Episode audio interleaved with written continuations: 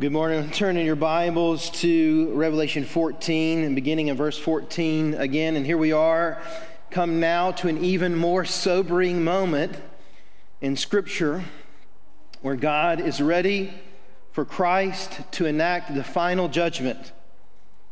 And this is something Jesus foreshadowed in Matthew chapter 25, verses 34, 31 through 46, which will uh, I will read for you in just a few moments. But before we do, I think it's important for us to understand and be reminded uh, to ourselves that this is a final judgment that is still out there in the future.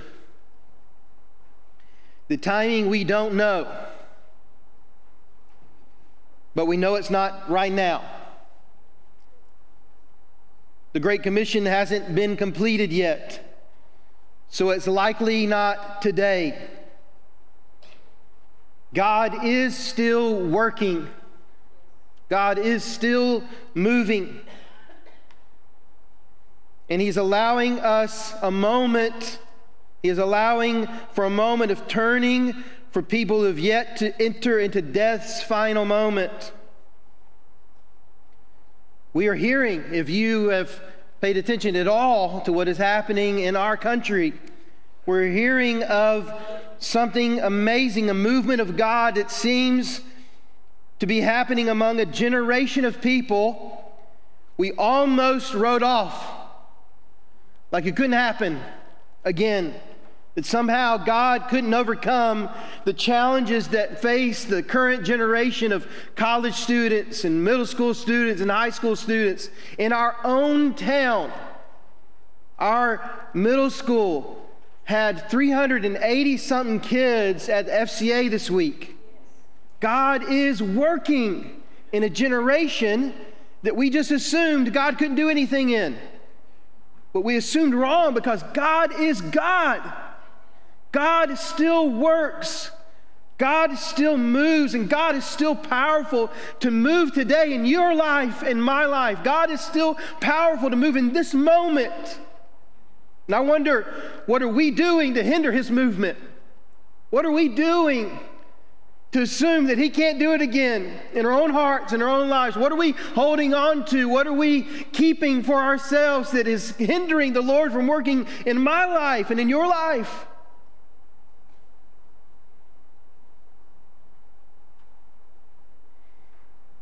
God is moving. God has moved even here in these in this wall, in these walls, in this moment. Last week, God moved in a tangible, powerful way here as well. And there is work to be done before this final judgment is enacted, lest we forget. Let us keep that in our minds as we today see this moment of finality that will come. In our passage today, we see that harvest time has come in this moment in the far off in the future that we are yet to understand when that will happen. It seems in this moment two judgments are being enacted here. And many commentators say they are one in the same. Some say they both represent judgment of people found in the end in their sin. Some commentators, commentators say they are both joined together to represent two sides of the same judgment. And some say it is one judgment of salvation to the righteous. So we're going to read this passage, dig in to see what is yet to come and what we can come away with for ourselves. Would you, in the honoring of the reading of God's word, would you stand if you're able as we read what happens in this final, this moment of finality and this enacting of this final judgment in Revelation chapter 14, verse 14 through 20. Then I looked, and there was a white cloud, and one like the Son of Man was seated on the cloud with a golden crown on his head and a sharp sickle in his hand. Another angel came out of the temple, crying out in a loud voice to the one who was seated on the cloud Use your sickle and reap, for the time to reap has come, since the harvest of the earth is ripe. So the one seated on the cloud swung his sickle over the earth, and the earth was harvested. The another angel who had also a sharp sickle came out of the temple in heaven. Yet another angel who had authority over fire came from the altar, and he called with a loud voice to the one who had the sharp sickle Use your sharp sickle and gather the clusters of grapes from the vineyard of the earth, because its grapes have ripened. So the angel swung his sickle at the earth and gathered the grapes from the vineyard of the earth, and he threw them into the great winepress of God's wrath. And the press was trampled outside the city and blood flowed out of the press up to the horses' bridles for about 180 miles. This is the word of the Lord. Thanks be to God. Would you be seated, please? We see that the harvest is ripe and ready to be gathered. And how should we go forward? How should we move forward understanding these things? Two things become clear to us, I think. Number one, the harvest is plentiful. The harvest is plentiful. I don't want to get lost in the whole this commentator said this, and this commentator said that, and this commentator said that. I don't want to get lost in what all this could mean and be and get lost in the truth that I think is here because I think there are principles that we can take from this, regardless of what that means exactly or when that might come. I don't want to try to determine exactly which judgment this is, uh, is and I don't think it's the, of utmost importance. I think we can walk away with some principles that are true no matter which one it is. I think a key to this is the things Jesus said while on earth about the harvest. Sometimes we, we, we, we stay in this passage, in these passages, and uh, we don't know what they truly mean. We don't know what's going on because we don't gather context from other passages of Scripture. And so I want to look at what Jesus said. I think will help us unlock some of this and understand the principles that are here. So let's read together Matthew chapter 25, because I think it's a pretty good parallel for this passage. It's a twofold gathering Jesus foreshadowed, and it parallels well with this passage. Matthew chapter 25, beginning in verse 31. And you'll have to test your skills at flipping back and forth if you want to read it because it's not on the screen. So grab a Bible if you want to read it with me. But I want you to hear what it says because it's a parallel, I think, to this passage. It helps us understand it better. When the Son of Man comes in his glory, it sounds a lot like this passage in Revelation. Jesus here is speaking to those who are listening in. It's the disciples, it's religious leaders, he is engaging them in understanding what the kingdom that he is ushering in looks like and will look like. And this is what he says When the Son of Man comes in his glory and all the angels with him, then he will, be, then he will sit on his glorious throne. All the nations will be gathered before him, and he will separate them one from the other, just as a shepherd separates the sheep from the goats. He will put the sheep on his right and the goats on the left. Then the king will say to those on his right, Come, you who are blessed by my Father, inherit the kingdom prepared for you from the foundation of the world. For I was hungry, and you gave me something to eat. I was thirsty, and you gave me something to drink. I was a stranger, and you took me in. I was naked, and you clothed me. I was sick, and you took care of me. I was in prison, and you visited me. Then the righteous will answer him. Lord, when did we see you hungry and feed you, or thirsty and give you something to drink? When did we see you a stranger and take you in, or without clothes and clothe you? When did we see you sick or in prison and visit you? And the king will answer them Truly I tell you, whatever you did for one of the least of these brothers and sisters of mine, you did for me.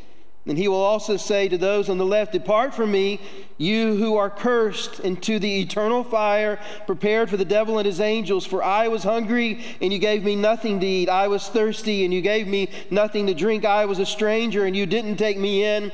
I was naked, and you didn't clothe me. Sick and in prison, and you didn't take care of me. When they too, when they too then they too will answer, Lord, when did we see you hungry or thirsty or a stranger or without clothes or sick or in prison and not help you? Then he will answer them, I tell you, whatever you did not do for one of the least of these you did not do for me, and they will go away into eternal punishment, but the righteous into eternal life. We see that both passages mention Son of Man. In Matthew, he's gathered everyone to put them into one or two camps, goats and sheep. In Revelation, that harvesting is about to take place. In a large discourse in Matthew's gospel, Jesus is outlining his kingdom, what it's like and what it takes to get in, while describing the times we now see more clearly. Matthew chapter 24, Jesus does that. And now we see it more clearly in John's visions in the book of Revelation. Jesus mentions the righteous being addressed first and saying they could inherit what was prepared for them. And then he says it's because of how they treated him by how they treated people.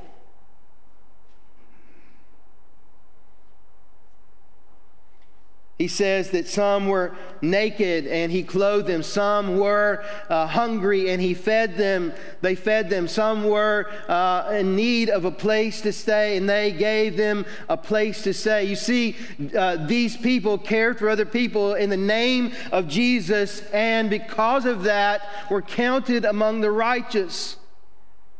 They followed Jesus's, uh, Jesus's truth when, when he was asked, what is the greatest commandment? He says, Love the Lord your God with all your heart, mind, soul, and strength, and love your neighbor as yourself. They are one in the same. They are synonymous with one another. One feeds into the other, the other feeds into the other. Remember, this final judgment is still out there somewhere. And this all reminds me of another time when Jesus speaks of the harvest in Matthew chapter 9, 25 through 38. And what he says there is Jesus continued going around to all the towns and villages, teaching in their synagogues, preaching the good news of the kingdom, and healing every disease and every sickness. When he saw the crowds, he felt compassion for them because they were distressed and dejected like sheep without a shepherd. And he said to his disciples, The harvest is abundant but the workers are few. Therefore, pray to the Lord of the harvest to send out workers into his harvest. God is still working, God is still moving, but he needs people ready to be used by him. And that's what we need to do. That's why we're praying for our circle. That's why we're saying, hey, there's people out there, you know them that don't know the Lord, and God has placed you in their life to be a light for the gospel of Jesus Christ to them. He needs you and I to get over ourselves, to get over this life to go over what's going to happen tomorrow and live for Jesus today with passion and zeal. You want to see a move of God in this building? You want to see a move of God in Lafayette, Georgia? You want to see a move of God in Walker County? Then the people of God need to get off their rear ends and do something for the Lord because He's working and He's moving and He's you and I to do the work. The harvest is plentiful, but the workers are few. So let's pray for more of us to do the work of the Lord. I read a, a quote this week from Leonard Ravenhill, who spoke a lot about revivals. Because what we're seeing is this amazing move of God, and it started in one spot and it moved to others, and it's all over the place. And what Leonard Ravenhill says is the only reason we don't see revival is because we are content to live without it. If half the Christians in America were as interested in the kingdom of God as they are in the Dow Jones average, we'd have revival. God pity us that after years of writing using mountains of paper and rivers of ink, in exhausting, flashy terminology about the biggest revival meetings in history, we are still faced with the gross corruption in every nation as well as with the most prayerless church age since Pentecost.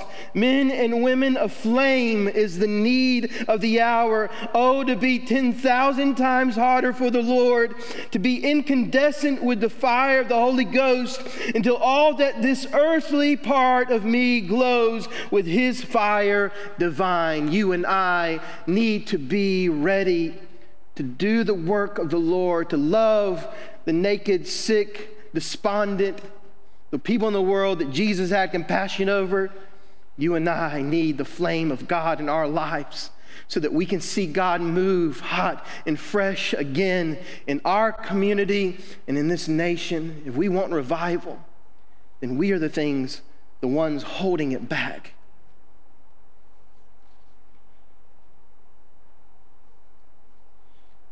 I just feel like that And he's an amen, man. Come on, I'm preaching up here. I'm doing my best. Come on, give me some feedback. The Lord needs us to work and move and do His work. The second thing we see the harvest is plentiful, but blood covers a multitude of sin. The more I study this passage, I, I think the second harvest here about the grapes is what Matthew 25 goes on to describe. It talks about those who were gathered up as goats, caught up in wickedness, gathered together, and ultimately cast away. But one commentator I read took a different approach, and by so doing, brought up something of a great point that I didn't see and I don't want us to miss as we think about the blood up to the horse's bridle. It's quite a jolting image. This is hyperbolic, but it helps us see the extent of the carnage that will eventually be wrought because of the final judgment, the grapes of the wrath of God being finally enacted. This commentator reminded me of another time that the wrath of God was placed on someone outside the city, as this passage describes. It reminds me of the time when the Lord Jesus' blood was spilled because God wrath, God's wrath was upon him instead of me. God's wrath was placed on Jesus instead of you. Here's the key people do not have to face the eventual wrath of God that this passage describes. Because the wrath of God was already placed on one who stands in their place. All they must do is heed the words of the Lord Jesus when he says, Call unto me, all who are here weary and heavy laden, I will give you rest. When he says, if, when, when Paul says, if anyone wants to be saved, call the name of the Lord and you will be saved. Friends, the wrath of God can is going to be enacted one day on people who do not live for the Lord. It's going to be enacted on people that we love and cherish and that we care about. The wrath of God will one day be placed upon them. But as long as there is breath in our lungs, as long as that there is life and the Lord tarries, we have an opportunity to tell people about the wrath of God already being placed on someone else in their stead. All they need to do is believe on Him. A person, person merely needs to place their trust on Jesus Christ to avoid the wrath mentioned here outside the city. You see, there's truly power in the blood of Jesus to forgive people caught up in their sin, to offer them forgiveness and cleansing and hope and eternal life in Jesus Christ. There is a place where people can receive the eternal love of Jesus rather than the eternal wrath of God. But to do that, a hard thing must happen. People must have godly grief for their egregious sins against the holy God and therefore confess and repent of their sins and fall headlong on the grace of Jesus Christ. And how will they know if we don't go? How will they know if we don't tell them? How will they know if we don't plead with them to fall on the mercy of Jesus Christ? Maybe you're here today You've never trusted Jesus Christ as your Savior, and you know that you are destined for the end that is described here. One day receiving the full wrath of God, no longer stayed off of you, no longer held back from you. Maybe you know that and you don't want to receive that. Maybe you've never trusted Jesus Christ because if you have trusted Jesus Christ as your Savior, the wrath has already been placed on Jesus for you, on your, on your behalf. But maybe you're here today, you've never trusted Jesus Christ as Savior, and you know that what is outlined here, you just know it, is destined for you. It doesn't have to be that way. It doesn't have to be that way. Maybe, here, maybe you're here today and you're convicted and you realize I want the Lord to bring revival in my heart. I want God to do something in my life. I'm tired of being apathetic to the Lord. I'm tired of, of just watching Him move in other people's lives, and I want to see Him move in mine. What do you need to confess before the Lord? What do you need to repent of today to see God move and work again in you and among us? What do you need to bring before the Lord? Come to Jesus today. Come to the Lord today. He's, oh, he's waiting with arms wide open to give you his love.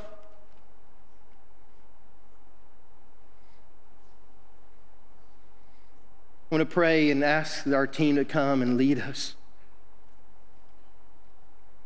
in a song that just helps us really reverberate those words that Jesus is waiting. Come to the altar to him.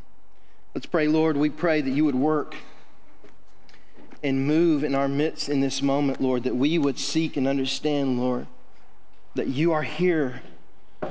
You are waiting, Lord. The final judgment hasn't come yet. Grace is extended today. And that we can believe on you, Lord Jesus. Would you work in our lives? Would you work in our midst? Would you help us to come to you, Lord? If you're here today and just keep your heads bowed and eyes closed if you would, because I just want you to do business with the Lord right now. What does He seek? What is seek Him? What is He saying to you? What is He leading you to do? How is God moving in your heart? What does He want to do in your life in this moment? We've got some folks that are coming forward in just a moment, and they'll be here to pray with you, to walk with you, to help you to, to know what to do and how to move forward. They're, they're here just to cry with you if needed. They're here to lead you to faith in Christ if needed. I'm here. I'd love to share with you. Would you come, whatever God is leading you to in this moment, would you come to the altar? Would you come to Jesus? Would you come to this moment? Would you come to Him expecting Him to work and move again? Would you come? Eating his words.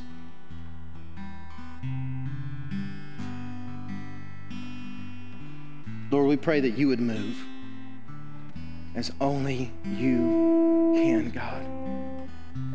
Would you move in our lives? Would you move in our hearts? There's work to be done. The harvest is plentiful, Lord. You need workers.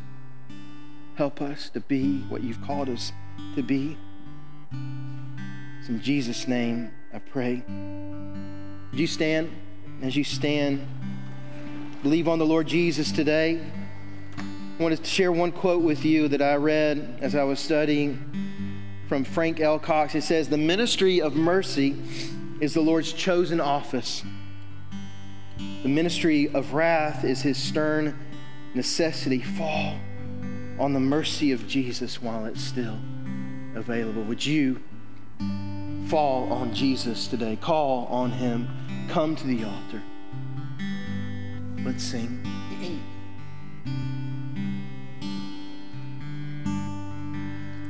Are you hurting and broken within? Overwhelmed by the weight of your sin? Jesus is calling